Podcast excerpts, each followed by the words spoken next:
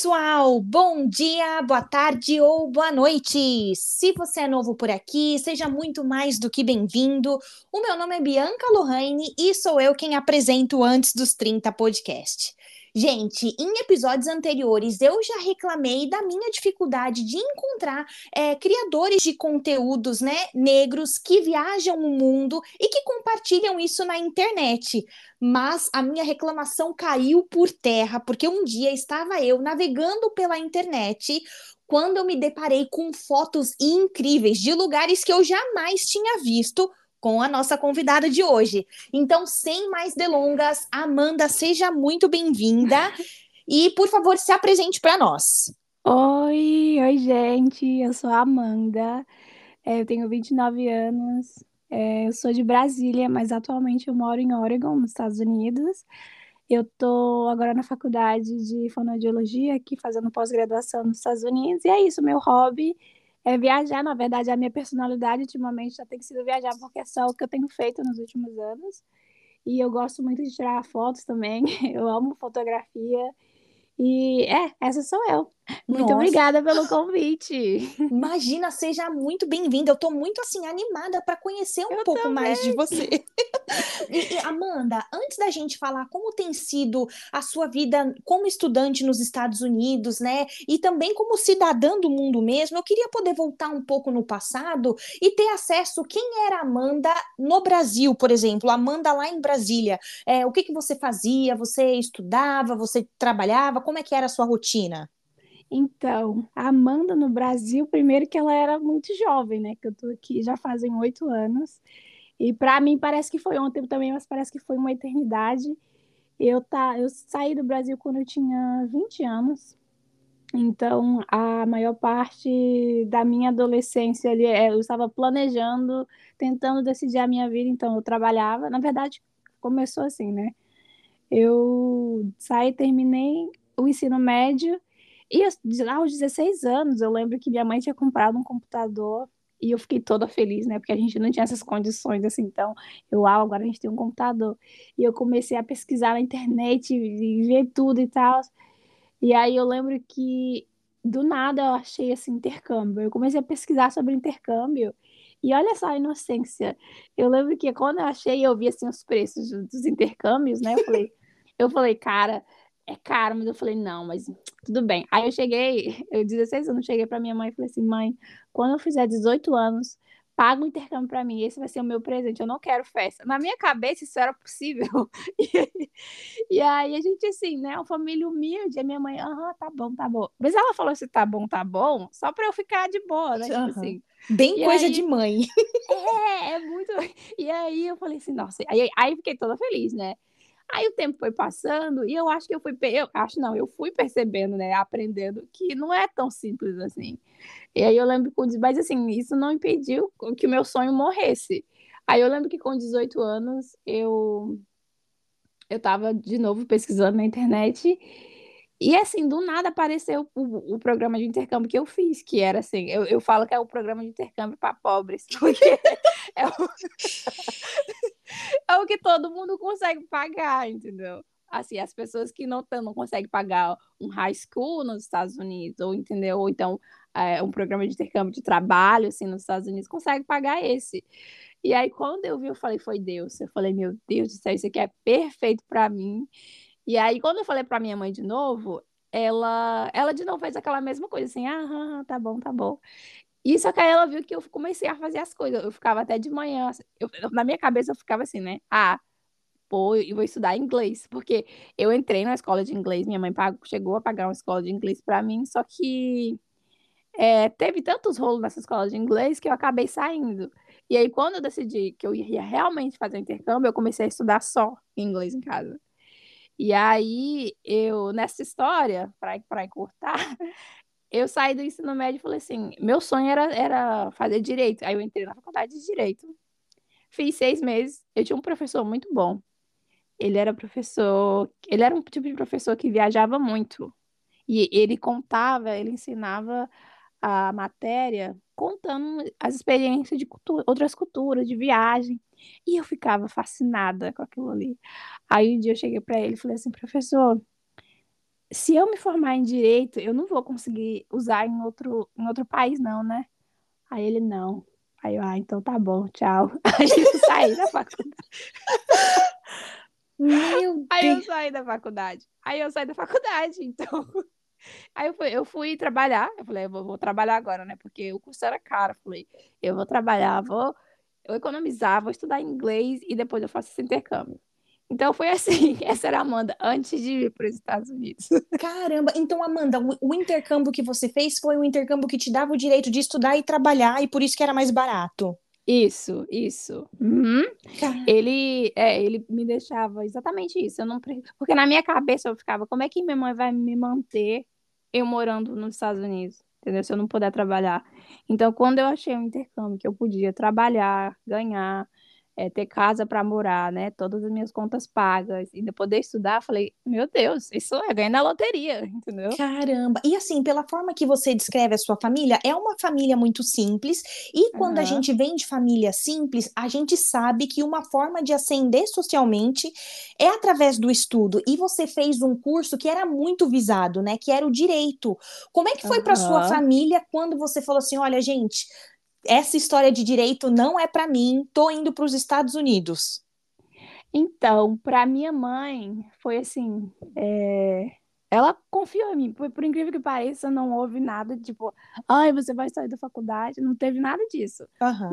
porque existia essa confiança, né, que eu ia tomar uma decisão certa, independente do que eu escolhesse, e também porque em Brasília é muito assim, você faz direito, as pessoas fazem direito por motivos diferentes. Sim. Sim. Mas a maioria das pessoas que fazem direito em Brasília é para concurso público. Então, se você mora em Brasília, você é meio que esperado que você passe no concurso público, porque tem muitos concursos públicos lá, Uhum. entendeu? E essa vida de concurso público é uma vida que meio que te estagna, Sim. porque você tá ali com aquele emprego garantido, com seu salário garantido, e é aquilo ali, entendeu? Você pode fazer mais concursos e ter um emprego melhor, mas a maioria das pessoas estagnam com aquilo ali. E eu falei, cara, eu não quero ficar preso num emprego ou em expectativas de uma sociedade, porque eu moro aqui, entendeu?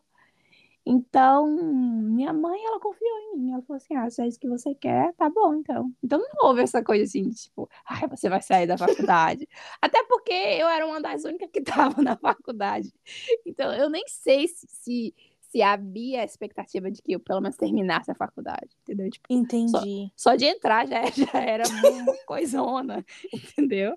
Caramba! E olha, Amanda, que legal você também sempre verbalizar sua- os seus objetivos, porque no final do dia, para sua mãe não foi surpresa, né? Porque desde quando você ganhou o computador, você já estava falando para ela que você queria explorar o mundo. Então, o seu professor, ele acabou sendo apenas um gatilho para um desejo antigo. Isso, exatamente. Caramba! E aí, depois que você eh, cancelou sua matrícula na faculdade, começou a estudar por conta, quanto tempo levou até que você embarcasse efetivamente? Demorou mais ou menos uns dois anos. Aham. Foi isso. Foi que eu, eu também consegui um emprego que me dava tempo para eu poder planejar o meu intercâmbio. Que era isso, era atrás de documentação. Teve uma época que eu tive, eu tinha que. ah, Teve, é muita documentação nessas coisas. Você vai querer sair do país, aplicar para um programa de intercâmbio. Leva muito tempo e muito esforço. Então, eu tinha um emprego que eu saía às duas da tarde. Então, assim, para mim era perfeito, porque tudo que se tratava de burocrático, eu podia fazer depois do meu serviço, né? Uhum. E, e aí, nesse processo, eu aprendi inglês de uma forma muito divertida, que eu, que eu aprendi inglês é assistindo série. Então, eu ficava até 5 horas da manhã assistindo série. E nessa época morava só eu e meu irmão, né? Minha mãe via de vez em quando. E, e ele ficava, tipo, ele ficava brigando comigo, tipo, meu, você é 5 horas da manhã. E eu, você tá assistindo? Eu, gente, eu tô aprendendo. Na minha cabeça, eu tô aprendendo inglês. E, e eu lembro também que eu tinha, olha só como é que as coisas acontecem. Tinha uma amiga, eu entrei em grupos do Facebook, na verdade, que eu sou essa pessoa. Quando eu me interesso por uma coisa, eu procuro o grupo no Facebook, porque lá é onde as coisas acontecem, né? Você Sim. descobre mais informações. Aí eu entrei num grupo que era sobre esse intercâmbio. Só que era para meninas cristãs, porque eu sou cristã. E eu falei Uhum. assim, ah, eu quero saber como, como que é para elas. E aí eu lembro que era um grupo pequeno e tal. E aí nesse grupo tinha. Ah, dá, nessa época, minha mãe, quando ela percebeu que eu realmente queria fazer intercâmbio e ir para os Estados Unidos, ela mencionou com meu irmão. E meu irmão, o que, que ele falou? Vai ser prostituta. Nossa! Foi porque foi bem na época do, daquela novela, depois daquela novela Salve Jorge. Aham. Lembra? Lembra que a menina ia pra Turquia e aí ela achou que ia trabalhar e ela acabou virando é, tráfico. Tráfico humano, sim. Essa novela é um clássico. Sim. Sim, sim. Então, eu acho que naquela época, na cabeça das pessoas, todo mundo que saía do Brasil era pra isso. Entendeu? Uhum. Tipo, sem a pessoa saber, é um medo, né? Porque a gente não sabe. E aí meu irmão falou assim, não, é muito perigoso e tal. Então minha mãe ficou com isso na cabeça. E aí eu falei assim, eu falei, Deus, eu não vou sem a bênção da minha mãe. Tipo, eu não vou. Então eu falei, Senhor, convença ela. E aí, na hora certa, as coisas vão acontecer. E aí eu tava nesse grupo e uma menina que desse grupo que estava no processo de- desse programa de intercâmbio, ela morava em Rondônia e ela tinha a entrevista do visto dela em Brasília e ela estava procurando um lugar para ficar. Aí eu, né, muito responsável, falei assim, pode vir aqui para casa. Só que eu nem pensei, eu falei, nossa, tô dando estranho para casa. Não, não pensei. E eu falei, pode vir aqui para casa. E ela foi para minha casa. E eu falei que não, só morava eu e meu irmão. Minha mãe via de vez em quando. Quando a minha amiga estava em casa, minha mãe veio todos os dias, porque ela ficou assim: Meu Deus, minha filha trouxe um estranho para casa, né? Ah, E aí foi muito bom para mim. Isso foi assim: foi enviado de Deus, porque ela veio para Brasília. E aí eu comecei, eu levei ela na, na, embaixada para ela tirar o visto, le- levei ela em Brasília, enfim. E a gente virou amigas. E minha mãe viu que era seguro, que ela era uma pessoa normal, uma pessoa de bem, e começou a seguir ela no Facebook. E quando ela foi para os Estados Unidos, a minha mãe viu que era real, entendeu? Que o Aham. intercâmbio era real, que era seguro, que ela estava viajando. E aí isso fez com que ela se animasse para eu ir. Então ela começou a falar, porque quando você for, a gente tem que planejar isso e isso aqui. Vamos, entendeu? Então ela começou a planejar. Minha própria minha mãe começou a planejar. E aí, é, com isso, as coisas fo- foram caminhando. Então, assim, na maior parte do meu processo, eu tive muita ajuda da minha mãe, sabe? Então, para mim, isso foi muito importante. Cara, nossa, Amanda, que história! Meu Deus do céu. Mas, ok, aí você finalmente teve a benção da sua mãe, que era uma coisa muito legal. Você já tinha cancelado a faculdade, chegou nos Estados Unidos. É, Uhum. como é que foi, né, a sua, sua adaptação? E eu acho que a minha pergunta mais intrigante é dentro do seu é, programa de intercâmbio, quando que você decidiu que você queria permanecer fora do Brasil? Porque acontece, né? Às vezes você quer ter essa experiência fora, mas o, o conhecimento que você adquire, você volta para o seu país de origem e aplica lá, né? E com Hum. você foi diferente, você ficou, né, por, e está aí por muito tempo. Então, como é que foi essa virada de chave para você? Tá. Antes da gente chegar aí, eu vou mencionar. Eu vou mencionar uma coisa também que ter conhecido essa, essa menina me ajudou muito no sentido de que quando ela chegou nos Estados Unidos, ela tinha um amigo que queria aprender português. Ah, E eu tava aprendendo inglês. Eu falei assim, eu falei assim, amiga, me dá o contato dele, porque a gente troca. Eu ajudo ele com português e, a e ele me ajuda com inglês.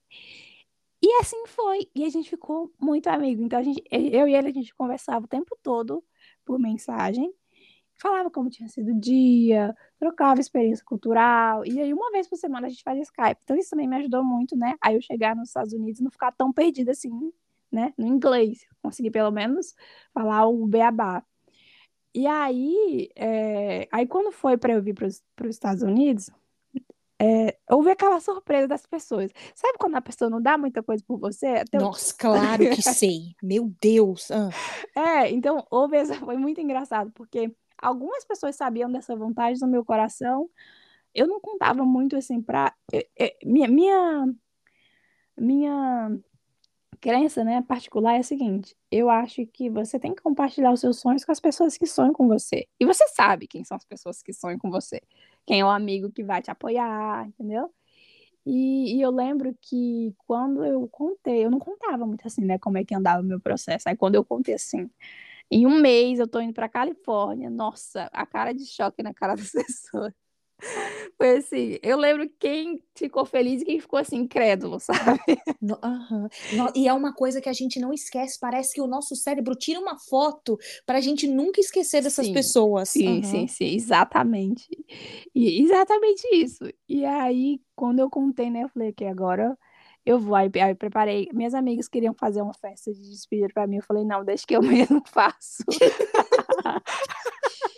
Mas é porque eu sou muito fresca com essas coisas, então eu mesmo queria fazer. Aí minha família fez lá, né, comida e tal, eu preparei, convidei as pessoas. E eu fui, foi muito legal, porque é, nessa viagem, olha só, eu sou de Brasília, né? Em Brasília tem um aeroporto internacional. Você acredita que o meu voo não saía de Brasília? saía do Rio de Janeiro. Nossa. Então não fazia o menor sentido sair do Rio de Janeiro, mas enfim, foi eu, minha mãe e minha avó, as três gerações pro Rio de Janeiro, a gente ficou um fim de semana lá. E aí a gente meio que se despediu da, né? Teve ali nossa viagemzinha de despedida e eu fui embora. Quando eu cheguei, eu fui sozinha, o que não é normal. Normalmente tem outras meninas que viajam no mesmo avião. Eu fui a única que fui só. E, e aí eu lembro, olha só, eu cheguei no aeroporto, nossa, aquela, aquela dor no peito, assim, sabe? Tipo de ansiedade, mas um leve medo. Você já saiu do Brasil, né? Então você sabe que, que dá aquela coisa assim. Uhum. E assim, um medo. E eu tava toda arrumada. Eu, eu tava, eu entrei no, no, no banheiro do aeroporto. Aí chegou uma menina e falou assim: Você tá indo para um evento de moda, né? Aí eu, não. Eu falei, mulher, se você soubesse o que eu tô indo fazer, eu falei, não. Ah, não, porque você tá tão arrumada. Aí eu falei, ah, obrigada. E aí eu entrei no avião sozinha, sozinha, assim, aquele avião grande. E aí eu fui, cheguei mais cedo. Olha o desespero. Eu, eu fui aqui, cheguei primeiro no aeroporto, aquele aeroporto JFK, que é de Nova York, enorme. Aí eu cheguei, né? E, de novo, eu falava inglês, mas eu não era assim, ah, top, top, entendeu? Eu sabia uhum. não passar fome, entendeu? Em inglês, só isso. Aí eu lembro que eu cheguei, não tinha ninguém da minha agência lá. Ninguém. Eu cheguei às seis da manhã, mais ou menos, e não tinha ninguém. Eu falei, pronto, foram embora e me deixaram. E eu comecei a dar um desespero, porque passava o tempo e ninguém aparecia. Aí o que aconteceu? Uma pessoa via que eu tava lá desesperada e falou assim: Você precisa de ajuda? E eu com medo, eu falei: Meu Deus, será que alguém tá tentando assim fazer alguma coisa comigo? Será como que eu confio nas pessoas? E não, não me sentia muito confortável falando inglês.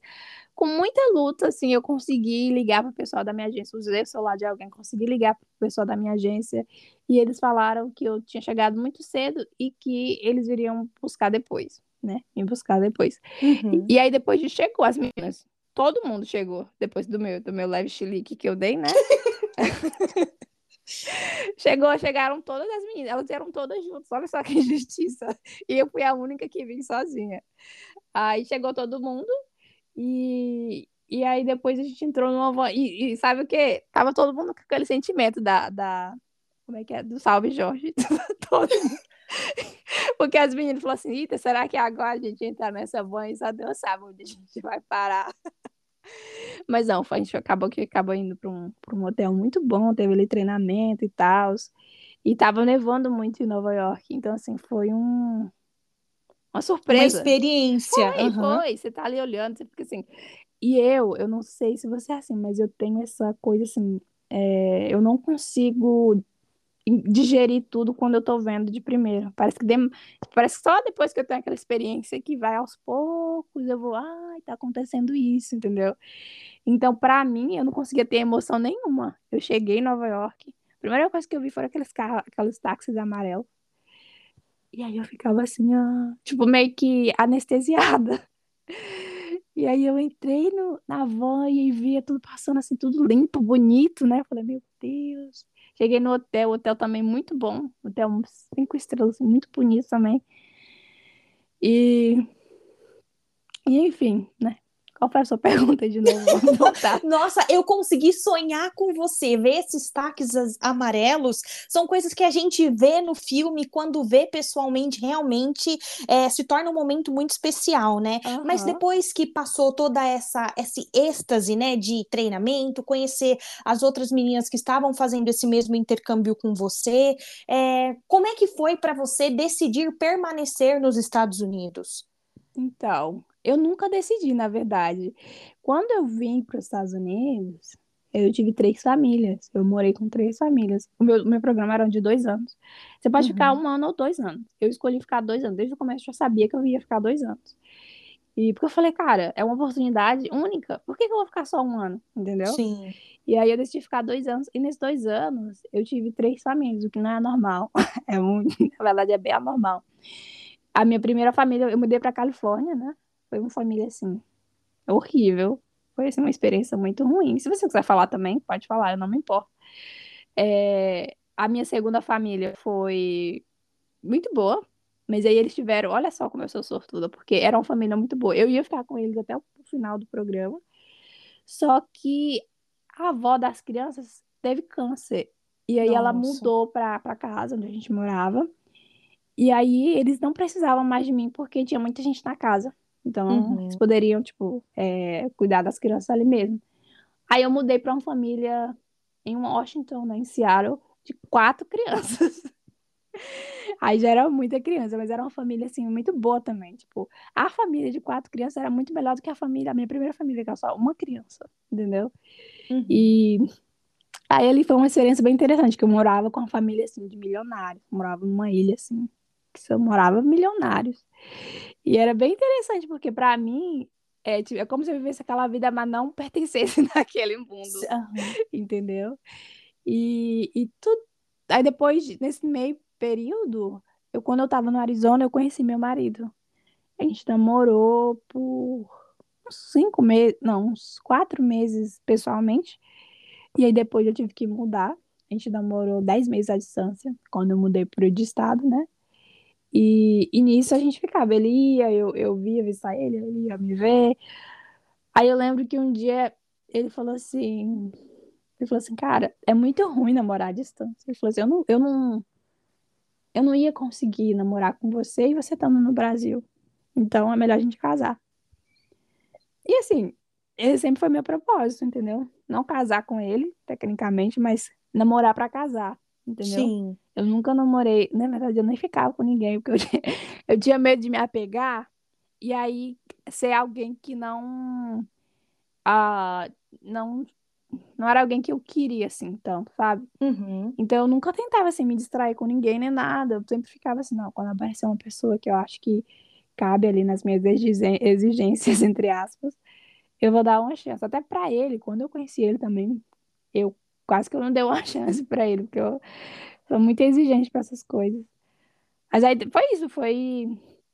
Ele chegou pra mim e falou. Eu falei, eu já tinha falado pra ele, né? A gente chegou e sentou e conversou. Olha, se o nosso namoro estiver bem daqui a um ano, a gente decide de casa, entendeu? Porque se, tipo assim, a gente vai ficar junto só pra ficar junto? Não. Foi isso. Aí ele me pediu em casamento depois e a gente casou. e É, é isso. Caramba, então você conheceu o seu marido porque você estava fazendo uma viagem ou você estava em algum aplicativo? Então, eu morava no Arizona, né? Aham. E desde que eu cheguei nos Estados Unidos, o meu foco era conhecer nativos, porque eu queria melhorar meu inglês. Porque assim, qu- quando o brasileiro viaja pra fora, a gente gosta muito dos nossos, das nossas pessoas. Sim, sim. E a gente meio que costuma ficar ali com um grupo de brasileiros e meio que esquece que tem os nativos, né? E aí Uhum. eu queria fazer o contrário. Eu tinha, assim, um grupo de brasileiros, mas eu queria muito conhecer pessoas daqui também, sabe? E eu fiz Uhum. isso na igreja, conheci muitas pessoas legais e tal. Aí chegou uma hora que eu tinha uma amiga alemã que ela entrou no aplicativo e ela falou assim: Amanda, é muito legal. A gente tá saindo em grupos, tipo assim. Ela, ela usava pra treinar o inglês mesmo, porque, pra quem não sabe, é muito difícil conhecer americanos aqui nos Estados Unidos, mesmo morando nos Estados Unidos, bem fechados, sabe? Uhum. E essa minha amiga, ela saía em grupos, conhecia alguém no aplicativo, e esse alguém tinha alguns amigos, e saía meio que grupos de amigos, assim, sabe? Entendi. E eu, e eu nunca fui nesses, nesses grupos, não, que ela tinha, né? Tinha nossas outras amigas iam, tipo, ah, um jogo de basquete, uma fogueira, alguma coisa assim, eu nunca fui. Mas ela falou assim, amiga, entra. E eu com essa cara minha, né? Eu toda holy, holy, santa. Eu falei, meu Deus, eu falei, o que que eu vou fazer? eu vou fazer no Tinder? A minha pergunta, né? Era essa. Aí, e, e aí eu fiquei, hum, quer saber? Eu vou tentar. Aí eu lembro que eu entrei, demorou dois dias eu sair, porque eu falei, não, essa não sou eu, essa não sou eu, essa não sou eu. E aí eu comentei com a minha melhor amiga do Brasil, ela falou assim, amiga, tenta, você não vai perder nada, só tenta. Aí eu falei assim, aí eu fui lá e instalei de novo. Porque sabe quando você faz uma coisa que você sente que não é muito assim você? Uhum. É. Que você tá meio que dando uma resposta para um desejo do outro, é, né? Era exatamente isso. Aí eu fiquei assim, cara, isso não sou eu. Mas enfim, comecei a conversar com pessoas lá. E, e eu sou muito assim, é, não superficial. Então, eu, eu me considero uma pessoa não superficial, sabe? E assim, no Tinder tem muita gente superficial, que só, que só liga pra aparência do outro e tal, sabe? E eu não gosto de pessoas assim. Tanto que, olha só o meu critério. Quando eu vi algum cara tirando foto no espelho, mostrando o abdômen, eu já left. Não, eu não quero. Uhum. Eu falava, não, muito superficial. Aí eu lembro que eu tava com. Aí eu tive um date. Você quer ver o meu date perfeito que eu tive no Tinder antes do meu marido? Conta, por favor. Eu tive. Meu sonho era ter um date americano perfeito. E eu tive. Foi assim. Eu tava conversando com esse cara no Tinder. E aí. E olha, eu vou dar logo um spoiler. Eu tive dois dates no Tinder. Um deles foi meu marido. Então, esse foi o, perfeito. E depois eu tive meu marido. é... Aí o que acontece? Eu tava conversando com esse rapaz. Aí ele falou assim: vamos tomar um café? Vamos contar tomar um café. Eu, tá bom, vamos. Meu, no caminho de, de chegar lá, eu tava, eu lembro até hoje o que, que eu tava usando. Eu tava usando uma calça branca e uma, uma blusa verde, um, enfim, um casaquinho e tudo mais. No caminho, eu tava dirigindo pro café, pra cafeteria, eu menstruei. Uau. Aham, eu menstruei e eu tava usando uma calça branca. Então, né?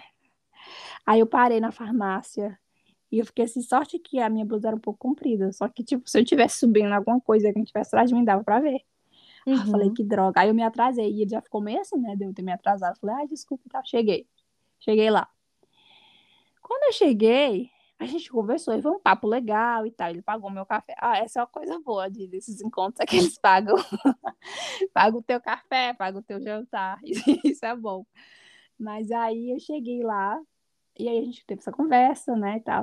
Aí ele falou assim, olha, eu gostei muito de você. Você gostaria de, de de fazer algo legal comigo, esse algo legal não é nada assim, tipo, né? Nada sexual nem nada. Uhum. Era, ele falou que era uma surpresa. Aí eu falei, tá bom. Eu não sei por que, que eu falei tá bom, mas eu falei tá bom. Aí a gente foi. Ele falou assim: faz o seguinte, deixa o teu carro. Gente, tudo isso que eu tô falando, não façam, tá? não façam, não é seguro. Ele falou assim: ó, deixa o seu carro lá na frente da minha casa, a gente vai no meu carro, tá bom? Aí eu falei: tá bom.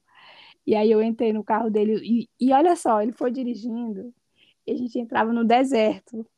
E meu assim, Deus, Amanda! E eu falei, cara, esse homem vai me matar, jogar meu corpo aqui. Aí eu lembro que eu mandei, eu mandei pra minha amiga assim, acho que eu mandei a minha localização, algo assim, pra amiga. Eu acho que eu acho que eu não fiz uma coisa certa, mas enfim. Aí de repente a gente foi entrando assim como se fosse num parque. Saímos do deserto, entramos num parque. E aí tinha uns, uns barcos, e eu falei, ele vai me levar no barco, me matar e jogar meu corpo no lago. Eu pensei, eu, né, super. E aí ele falou assim, ele não, porque eu, eu trabalhava aqui, então eu tenho uma chave para vários desses barcos aqui, tá? Eu falei, tá bom. Aí a gente entrou num barco e numa lancha, e aí a gente tava tendo pôr do sol, e aí ele me levou para dar uma volta de lancha. E assim, tá uma coisa mais linda, assim, tipo, as montanhas, e aí o pôr do sol, assim, a gente no lago. E o pôr do sol da Arizona é um dos mais lindos do mundo, assim. Então, nossa, foi uma coisa, assim, muito romântica. E a gente só sentou nessa lancha, ficou conversando e tal. E nada aconteceu. Aí depois, só que foi assim, foi algo muito especial, muito bonito e tal. E aí depois ele me levou de volta, a gente saiu. E ele falava, nossa, você é muito bonita, eu gostei muito de você e tal. Aí depois ele me levou pro meu carro, eu fui embora pra casa e ele sumiu, nunca mais apareceu. Nossa! foi. Então, por isso que, por mais que tenha sido um encontro perfeito, você acabou é, se permitindo conhecer outra pessoa, porque foi legal por uma noite e esse cara não deu mais notícia. Foi. É, é, Foi. São... é Uhum. Ele, Os aqui eles riscos chamam de de um ghosting, né? aplicativo. Uhum. Isso, isso. Ele sumiu, mas foi pro bem, porque acho que depois disso, acho que duas semanas depois eu conheci meu marido. Cara, Então, Amanda, que história, meu Deus do céu. Mas agora que a gente já tá falando que você está casada, né? que- e, e mesmo estando casada, viaja tanto, a minha pergunta pra você é: quem está num relacionamento viaja menos que uma pessoa solteira? Como é que é isso pra você? Hum, assim, acho que depende muito dos interesses do parceiro, né? Aham. Da sua pessoa, do seu esposo, da sua esposa, porque é, é muito importante você casar com uma pessoa que tenha um interesse parecido com os seus. Eu já tenho, tenho amigas que chegaram pra mim e falaram: Olha, eu gosto de viajar, mas meu marido não gosta, então a gente não viaja. E é isso, se um não gosta, né? Tipo, infelizmente, ou você. Eu não acho assim. Eu não gostaria de viajar só o tempo Uhum. todo, sem meu marido, porque eu quero compartilhar as coisas com ele, né? Então, eu acho que é muito importante você encontrar uma pessoa que tem interesses parecidos com os seus. Eu descobri, quando eu mudei aqui para os Estados Unidos, eu descobri que eu gostava de viajar mais ainda do que eu achava que gostava no Brasil. Então, eu viajei muito só com amigas quando eu era solteira. E depois que eu casei, eu viajei muito com meu marido. E eu já falei pra ele, eu falei, olha, no dia que você quiser fazer uma viagem de amigos, com seus amigos, pode ir, eu não me importo não, entendeu? É, mas aí ele fala, ele, ele, ele, ele fala o contrário pra mim, ele fala, eu quero ir nos lugares com você. Uhum. Então, assim, em lugares que a gente nunca foi, ele quer ir comigo. Então, ele não. Na verdade, toda experiência legal ele quer sempre que a gente divida, sabe? Nossa, e eu acho muito bacana que você abordou um tema legal, né? Que é, é importante você alinhar interesses e expectativas com a pessoa enquanto você tá conhecendo ela, né? Porque depois que você já tá num relacionamento, você fala assim: olha, a gente tá num relacionamento, mas eu esqueci de mencionar que eu adoro viajar. Então, é- eu acho que alinhar as expectativas é muito importante para que você consiga construir memórias legais com uma pessoa que você tá disposta a dividir a vida. Exatamente. Sim, sim, porque ai, é muito estranho quando você tá. E tem coisa, de verdade, tem coisas assim que a gente gosta muito, os dois, e tem coisas que eu gosto, que ele não gosta, que ele gosta, que eu não gosto, entendeu? Tipo Sim. esportes. Ele ama esportes, já eu não sou muito fã. E tem, e, tipo, moda, fotografia, eu já gosto muito disso, e ele não gosta, entendeu? E tudo bem. Ah, na- nas nossas horas, cada um faz a sua. Uhum. Agora, a, a, a impressão que eu tenho é que, não é a impressão que eu tenho, exatamente isso. Nos últimos anos, o nosso, o nosso foco tem sido viajar. Isso é uma coisa muito importante pra gente. A gente trabalha pra isso, foca muito nisso, e é uma coisa que os dois gostam. Então, quando a gente tá trabalhando, a gente tá trabalhando pra economizar, pra poder viajar. Os dois, entendeu? Entendi. E, e, Amanda, uma coisa assim intri- intrigante e talvez um pouco é, retórica, né? É, você mora em um país que ele incentiva muito o consumo de coisas, né? A impressão que eu tenho do tempo que morei nos Estados Unidos é que quanto mais você tem, mais você é, porque você tem coisas para mostrar, né? Fazer parte de um grupo social. Como é que é para você, como você mesmo disse, né? Você trabalha para poder viajar e ter experiências, viver experiências. Em algum momento, al- alguma pessoa já te questionou, nossa, mas por que que vocês viajam tanto? É, quando é que vocês vão, sei lá, comprar alguma coisa? Tem esse tipo de discussão entre amigos próximos ou talvez familiares? Ah, com certeza, né? A gente já ouviu muito isso, tipo, ai, quando que vocês vão settle down? Que é tipo, Uhum. ah, quando vocês vão quietar o facho, né? Comprar. É, porque assim, né? A trajetória americana, que eles falam sonho americano, é o quê? É você é, conseguir sua, sua faculdade, ter o seu emprego, comprar uma casa, teve seu filho pronto, acabou a vida. Morreu aí. Sim. Aí você vai viver só para suas crianças e pronto. E aí repete com, a tua, com teu filho, a mesma coisa que aconteceu com você. Então, quando uma pessoa sai desse ciclo, sai dessa linha reta que todo mundo segue, meio que dá um choque, né? Na, na- nos amigos, na, na família. Então, a gente sim já ouviu isso. Ah, quando que vocês vão? Mas assim, uma coisa que, que eu prestei atenção, né? Eu, eu acho que eu ouvi também, é que quando as pessoas falam isso, é muito assim, parece que elas querem que você viva aquela vidinha, entre aspas, medíocre, não que, que gente que escolha essa vida seja algo ruim ou bom, não, mas que mas mais no sentido assim de cômodo, entendeu? Sim. Aquela vida cômoda, eles querem que você também siga aquele aquele path, aquela linha. Aham. Uhum. E e quando você não faz isso, eu não sei se é porque assim, ah, é porque assim, ó, é fácil pra gente viajar porque a gente não tem a mortgage de uma casa, entendeu? A gente não paga, não tem uma casa comprada, não tem filhos, não tem, não, nós não temos contas é, altas que nos impeça de gastar dinheiro viajando. Sim. Então, quem já comprou sua casa, quem já teve seu filho e vê a gente viajando do jeito que tem, que a gente viaja, faz, tem essa. Eu não sei se é um, uma, uma inquietação, tipo assim, ah, você também teria que estar tá seguindo o mesmo rumo que a gente, entendeu? E a gente não faz. E também porque, por exemplo, a família do meu marido, eles são muito tradicionais. Então, todos eles seguiram o mesmo caminho. E ele foi o ovelha negra, porque ele, primeiro, que ele casou com estrangeira, latina. Eu fui a primeira pessoa, porque a família dele é toda branca de, de europeu, entendeu? Tipo, descendente de europeu. E eu falo assim, eu fico fazendo piada que eu, eu estraguei o sonho de Hitler, né? Porque...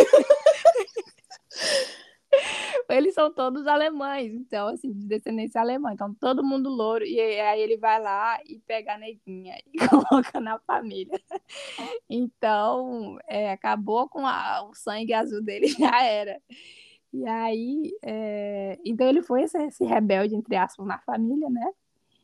E, e aí foi isso. E decidiu não ter filho até agora. E decidiu não comprar casa, quando todos os irmãos já, os irmãos ele já estão nessa fase e tá vivendo aí. E vive como quer, faz o que quer. A gente não casou tradicionalmente igual todo mundo, então Tamo aí nessa vida. Uhum. E eu acho que a sua história ela vai tanto de encontro com o nome do podcast, porque é exatamente isso. É, eu acho que antes dos 30 é exatamente essa fase, quando você começa a ver como as outras pessoas é, funcionam, né? As escolhas que elas fazem para a vida delas. E aí você tem duas opções: ou você segue o mesmo caminho que eles, e teoricamente uhum. você já sabe qual vai ser o seu final. Se você quiser comprar uma casa, você vai ter sim a casa no seu nome nome, aquele papel bonitinho, mas você vai viver, sei lá, por uns 20, 30 anos pagando aquela casa e pagando o carro e cuidando do filho e fazendo tudo Sim. isso e abrindo mão de outras coisas, né, que são dessas experiências.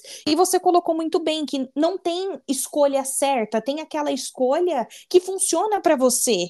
Então, é, eu acho que independente do país que você esteja, seja no Brasil, nos Estados Unidos, eu aqui na Holanda, a gente vai ter que aprender a lidar com essas escolhas, uhum. com os uhum. olhares de inquietude, né? Nossa, por que, que ela tá fazendo isso? Quem é que não quer ter uma casa hoje em dia? Mas que legal ter uma personalidade tão forte a ponto de bater no peito e falar: a gente está no momento de viajar e explorar, e é isso que a gente vai fazer. Sim. E assim, eu sou uma pessoa muito. É, uma pessoa que gosta muito de fazer pesquisa. Então, assim, uhum. assim, eu sou aquele tipo de pessoa que, se eu for investir 100 dólares numa sandália, eu vou pesquisar se aquela sandália, o produto é realmente bom, vale a pena eu estar investindo nesse 100, porque 100 dólares para mim é muito dinheiro para investir numa sandália ou num sapato, alguma coisa assim, entendeu? Então, eu sou esse tipo de pessoa. Eu e meu marido também. Se a gente for investir o nosso dinheiro, o nosso tempo, alguma coisa, a gente quer saber se aquilo ali realmente vale a pena. Então, nada que a gente faz é por acaso, assim. O carro que a gente escolhe comprar, houve muita pesquisa, entendeu? A viagem que a gente decidiu fazer tem muitas pesquisas. Então, até mesmo as decisões que a gente decidiu não tomar também tem muitas pesquisas. Então, quando eu falo para as pessoas assim, eu falo, cara, eu cheguei à conclusão que, para mim, eu, Amanda, não vale a pena comprar uma casa agora, por quê? Porque vai demorar, sei lá, vamos colocar aqui, 30 anos para terminar de pagar uma casa. E aí, eu vou viver refém daquela dívida ali, preocupada todo mês que eu tenho que trabalhar porque eu tenho que pagar aquela casa. E, ok, tá no meu nome, legal, mas aí daqui a 30 anos eu vou ter, sei lá, 60 anos. Eu não tenho a disposição que eu tenho hoje para viajar, entendeu? Sim, aham. E aí com filho é a mesma coisa. Eu falei assim, cara, por que que eu vou ter filha mais cedo se filha é pra vida toda? Eu prefiro ter esse tempo para mim agora e esperar. Eu falei, até os 34 anos, meus ovos ainda estão saudáveis. O limite aí é 34, entendeu? Uhum. Então, até os 34, eu tenho certeza que eu vou ter um filho saudável. Então, a gente chegou, sentou e falou assim: vamos, essa aqui é a nossa timeline, vamos fazer assim, entendeu? E, e, e, aí foi isso. A gente falou: ah, vamos investir o nosso tempo, a nossa, a nossa saúde, a nossa disposição em ter experiências, porque eu acho que isso é algo que ninguém tira de você, entendeu? As suas viagens, você cresce como pessoa quando você viaja. E, e é foi isso que a gente decidiu investir o nosso tempo, a nossa juventude, por enquanto, né? E é claro, haverá o tempo que a gente vai comprar uma casa ou ter um filho e tal, mas por enquanto nós estamos ainda nessa fase egoísta, essa fase onde o que importa somos nós dois. Caramba, que show! E agora que a gente comentou como que é nessa vibe dentro do relacionamento de vocês, é, eu queria que você elencasse algum dos países que você viajou e visitou com o seu marido. É, qual país, por exemplo, você mais gostou? O que você mais aprendeu dessa cultura? Compartilha um pouco uh, com a gente. Uh, eu acho que cada país. Olha, pra te falar a verdade, quando eu morava nos Estados, Unidos, as pessoas me perguntavam assim: eu morei primeiramente em três estados, morei em mais estados, mas quando eu morei nesse, no intercâmbio, as pessoas sempre me perguntavam qual que você mais gostou? E eu não sabia responder. Eu acho que isso é exatamente para os países. Eu não sei responder, porque eu acho que cada país tem uma a sua característica própria que não dá para comparar com os outros. É mais fácil falar os que, eu, os que eu me decepcionei do que os que eu gostei. Mas eu vou tentar fazer um esforço, eu vou dizer assim, meu sonho era visitar a Itália. Quando eu fui na Itália, é, eu tinha aquele certo medo de ficar decepcionada, assim, sabe? Ai, uhum. será que eu não vou gostar? E meu sonho era visitar esse lugar. E eu não me decepcionei. Eu gostei muito da Itália. Foi um lugar, assim, que foi muito rico em paisagem. A gente visitou várias partes da Itália quando nós fomos. E é um lugar assim que eu com certeza me vejo passando mais tempo. Até tipo, se você falar assim, Amanda, qual lugar você moraria no mundo? Eu moraria na Itália? Porque, tipo, muito bonito. Eu amei a Islândia. Para mim, assim, se você perguntar qual país que, se você fosse é, colocar o céu na tua cabeça, qual país que parece mais o céu? É a Islândia. Tipo assim, é tipo, muito bonito. Só que é frio, mas é muito bonito. E recentemente eu também gostei muito de ter visitado a Coreia do Sul. Então foi um lugar que eu também tinha muita expectativa. E eu gostei muito. Achei muito bonito, a comida é muito boa, a cultura é muito bonita. Então, Cara, Amanda, nossa, eu queria que todo mundo que estivesse ouvindo esse episódio tivesse acesso ao seu Instagram. E eu vou fazer questão de compartilhar o seu arroba, porque as fotos que você tira são incríveis. Realmente, é, pelo que eu vi, eu tenho vontade de conhecer todos os países pelo qual você passou. Só que, recentemente, eu fiz um episódio compartilhando situações assim, não muito agradáveis, que eu passei por é, visitar países sendo uma mulher negra, né? E ah. você como sendo uma mulher negra também, criadora de conteúdo. Eu queria que você comentasse assim algum desses lugares que você passou, porque a Coreia do Sul, por exemplo, não é um, um país muito é, é muito visado, por exemplo. A gente não vê tanto conteúdo sobre a Coreia do Sul. É, uhum. Em algum dos países que você já visitou até hoje, você já teve problema, passou por situações por ser uma mulher negra? Uh, não. Isso é ótimo. Pareça, não. Uhum. Mas eu vou te falar por quê. Eu sou aquele tipo de pessoa que até no Brasil, se você falar assim, Amanda, você já sofreu racismo no Brasil? Provavelmente, mas eu nunca percebi, uhum. entendeu? Eu nunca percebi porque, ai, sei lá, na minha cabeça eu nunca me achei diferente de ninguém. Sim. Então, se a pessoa estava intencionalmente ou, ou não tentando me atingir, tentando ser melhor, e eu sei que, tipo, no Brasil tem muito isso, né? Tipo, principalmente da família. Eu falo isso morando aqui nos Estados Unidos. É, aqui nos Estados Unidos, as pessoas negras, elas são mais orgulhosas por serem negras. E no Brasil ainda existe essa, esse racismo, onde a, quanto mais clara a sua pele é, melhor você é avisado sim, as pessoas ali. Né? Ou, ou, às vezes a pessoa acha que ela é melhor do que você porque ela tem a pele mais clara, entendeu? E aí, mas assim, eu nunca, isso nunca me, me fez com que eu me sentisse menor do que ninguém, nem nada. Aí quando eu mudei para os Estados Unidos também aconteceu um episódio uma vez que eu achei muito aleatório. Eu tava num num, num fast food, num restaurante esperando uma amiga. E aí chegou um cara sentou do meu lado. E eu não sei se ele, ele tava meio que me paquerando ali, né? E aí, só que era um cara assim, muito idiota, porque ele chegou pra mim e ele falou assim: ai, qual é o seu nome? Tá, tá, tá. Aí eu falei: meu nome é Amanda. Aí ele olhou pra minha cara e falou: por que, que você tem o nome de branca? Uau! Uhum. Aí eu. Nessa época eu era recém-chegada aqui, então eu não sabia que existia nome de branco, nome de preto, entendeu? E aí eu fiquei sem, eu não sabia nem o que responder, porque eu não entendi a pergunta dele, sabe? Uhum. E ele não era, ele não era uma pessoa branca, ele era devia ser uma pessoa mestiça de alguma, de alguma raça que eu não, não saberia dizer. E aí eu fiquei assim, sem saber, né? Aí depois foi passando o tempo e aquilo ficou na minha cabeça. Aí com o tempo, conhecendo a cultura aqui dos Estados Unidos, aí eu fui entender, eu falei, ah, ele fala, ele... mas ainda assim foi sem noção, mas eu entendi que existe isso de ter gente que tem nome de preto, gente que tem nome de branco, né? Esse estereótipo. Mas eu achei muito sem noção. Sim, Fora... sim. Pode, pode falar, Amanda.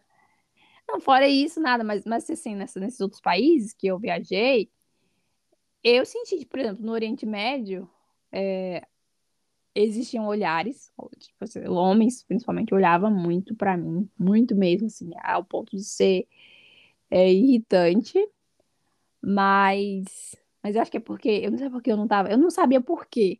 É, é porque eu não tô usando um hijab, é porque eu tô mostrando meu cabelo, é porque eu tô usando boné, entendeu? Existiam vários motivos para terem aqueles olhares. No, no Egito, não. Por incrível que pareça, tem mulheres que têm problema no Egito, mas no Egito eles falavam que eu parecia egípcia. Uhum. Então, a minha a cor da minha pele não fez diferença nenhuma. Eles me chamavam de sister lá. Caramba, e eu acho legal a gente falar sobre isso porque cada pessoa tem uma experiência, né? Eu acho que uhum. isso é o mais legal de pessoas que viajam, porque a sua viagem nunca vai ser parecida com a minha. Eu posso maratonar seu Instagram, a gente nunca vai ter as mesmas fotos, nunca vai comer a mesma comida, nunca vai trocar assim a mesma experiência. Vamos dividir Exato. momentos parecidos, mas nunca iguais. Então eu acho isso muito uhum. legal. E eu te falar que eu achava assim, ó, eu achava que eu tô, tô indo, você sabe o, o perfil de padrão de beleza da, da Coreia, não, da Ásia em si, né? Que é o quê? Pele branca, estilo europeu ali. Elas tentam chegar o máximo possível nos padrões europeus, mas do jeito delas, sabe? Que é, que é uhum. aquela pele pálida, o olho, né? Que eles não, não gostam muito de ter o olho fechado, que eles fazem aquela cirurgia para para ter a pálpebra que eles não têm. E, enfim, é mais aquele padrão ali. Aí eu ficava pensando, eu falei, cara, eu não tenho nada a ver com o padrão de beleza desses lugares. Será que as pessoas vão me achar estranha, né? E outra, pessoa, eu já percebi isso muito. Toda vez que eu viajo, eu fico, eu fico procurando e contando quantas pessoas de pele, pele negra viajam. Eles não viajam. Sim. Muito, entendeu? Então, para eles, isso ainda é novo. Aí eu cheguei na Coreia e eu queria, eu queria muito essa experiência, porque eu falei, cara, isso vai ser muito legal. Aí eu cheguei na Coreia e as pessoas olhavam, mas eles olham se você for estrangeiro, eles olham. Principalmente as pessoas mais idosas, as crianças olham muito. Aí eu lembro que eu, eu tava lá um dia, né, no hotel, e no hostel, e aí tinha uma senhorinha que ela morava aqui nos Estados Unidos, mas ela era coreana, e ela falava com um sotaque bem forte. Aí ela começou a falar do meu cabelo. Ela perguntou assim: Você, você tem permanente, que é a permanente cacheada, né? Eu falei, não, meu cabelo é natural. Aí ela, ela toda simpática, ela, ai, que eu quero o cabelo igual o seu, porque você é muito bonita. E ela falava assim, seu marido é bonito, mas você é muito mais bonita. e aí, e aí eu falei, ai, obrigada e tal. Aí tá. Aí, assim, eu gosto de novela coreana, né? De série coreana.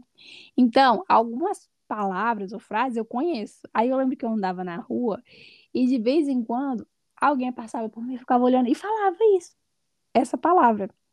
Aí um dia, eu tava numa cidade na Coreia, e passou uma senhora por mim, e ela ficou assim, olhando, olhando. Sabe, a pessoa, ela, ela gruda o olho de você e parece que não quer sair. E normalmente eu não olhava, e eu olhei para ela. E aí ela falou essa palavra, que eu não vou saber falar agora, e depois eu pesquisei, eu falei, e eu falei, gente, eu conheço essa palavra.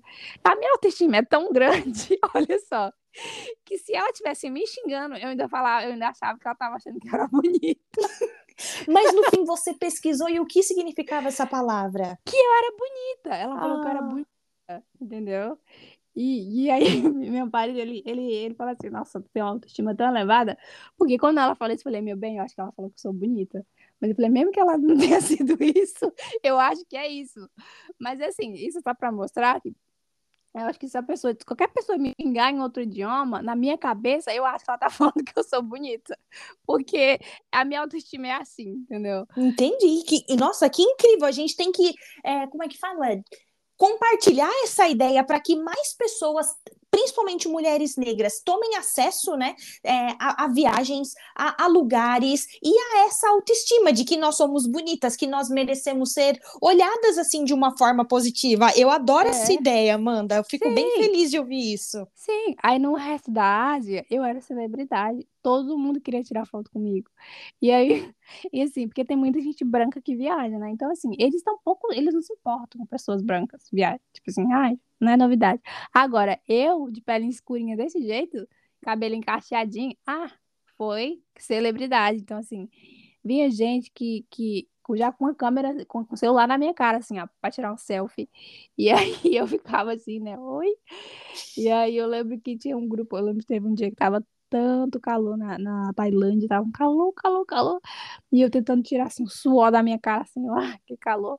E aí veio um grupo de senhorinhas assim pedindo para tirar foto comigo. E, eu, e assim, eu falei, tá bom, mas eu tava tão suada. Eu falei, tá bom. E aí elas usaram um pouquinho de inglês que elas tinham para falar thank you, pretty, pretty, thank you. E aí, e nisso também, em outros lugares também, o pessoal ficava pedindo para tirar foto. Então, realmente, na Ásia. É, meu marido, depois, em algum lugar que chegou também, o pessoal queria tirar foto do casal. E aí a gente ficava brincando, né? Que para eles, eles iam mostrar, olha assim, dois, um preto e um branco. Achei dois hoje junto. e, mas foi bem, foi bem legal essa experiência de. de... Porque para eles é. É curioso, entendeu? Sim, assim, sim. Imagina só, você mora no, numa cidadezinha, numa aldeinha, você nunca viu uma pessoa que não parece com você. De repente, quando você vê, é uma pessoa totalmente oposto do que você é, entendeu? Um cabelo totalmente oposto do seu. Então, eu vejo isso muito. Eu não vejo isso como falta de educação nem nada. Tem gente que acha, né, que tocar é de educação. Então, eu não acho, não. Eu acho que é, que é um interesse cultural válido, sabe? É claro que existem hum, normas é, que a gente tem na, na nossa cultura que eles não têm. Mas eu não acho que é justo você exigir isso das pessoas quando a cultura é diferente, sabe? E é isso. Sim. Entendi. Amanda, muito bem colocado. E agora, já direcionando o nosso bate-papo para o final, é, eu queria que, assim, dentro da sua experiência de viagens, uma mulher do mundo, literalmente, é, falar inglês para você te dá mais acesso? Você acha que você consegue se integrar mais numa cultura? Você consegue explorar melhor uma cidade? Como é que é para você o, o fato de ser uma falante de inglês? Ah, com certeza, né? Inglês é o idioma falado, mais falado no mundo, assim, mas você vai se você for em qualquer lugar do mundo, assim, tipo, eu lembro quando nós estávamos no Oriente Médio, às vezes a gente, a gente se enfiava num lugarzinho assim, meio do nada. E aí chegava lá para comprar alguma coisa, uma palavra talvez que aquela pessoa sabia falar é inglês, entendeu? Então, uhum. uma coisa que você precisa comunicar com aquela pessoa vai ser no idioma do inglês. Então, eu acho que o inglês é muito importante. Eu acho que todo mundo deveria saber falar inglês, pelo menos o ba... começa com o básico, depois vai melhorando, sabe? Mas isso te abre muitas portas. É... Eu acho que até mesmo exigido quando você é um turista em outro, em outro país, as pessoas já esperam que você fale inglês. Então, se você não fala, eu acho que é um, um eles ficam desapontados, tipo assim, não faz sentido, parece que não, não computa, assim, sabe? Uhum. Entendi. Amanda, é isso. Nós temos um episódio, eu acho e espero que depois que as pessoas ouçam essa nossa conversa, elas tenham vontade de explorar o mundo na mesma proporção que você explora, e seja assim, com um companheiro, com uma companheira, ou até mesmo de uma forma sozinha, sabe? Individual, as pessoas precisam conhecer o mundo e explorar.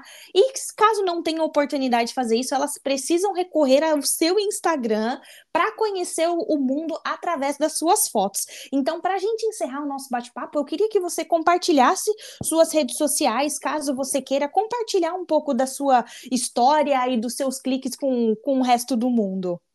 Tá, meu Instagram é Amanda Elis, Amanda, aí tem E-L-Y-S, arroba Amanda Elis. E é isso, é, eu tiro foto porque eu gosto muito de fotografia. E, eu, e assim, gente, eu não tenho tempo para postar, eu vou postar a qualquer hora. E eu também não tenho uma sequência, assim, porque tem, tem gente que se planeja muito. Eu planejo mais assim, né? Como que vai ficar bonito para as pessoas ver, ver e tal. Mas é isso, a fotografia para mim é uma paixão, viajar para mim é uma paixão. E eu faço muito como um álbum no Instagram, muito um álbum para eu ficar lá vendo e, e, as pessoas também gostam. E é isso. Se você quiser ir lá ver e é, admirar minhas fotos e, enfim, né, que seja algo que abençoe seus olhos, assim como eu, eu, eu gosto muito, é um, é um hobby meu. E é isso, dividir com vocês.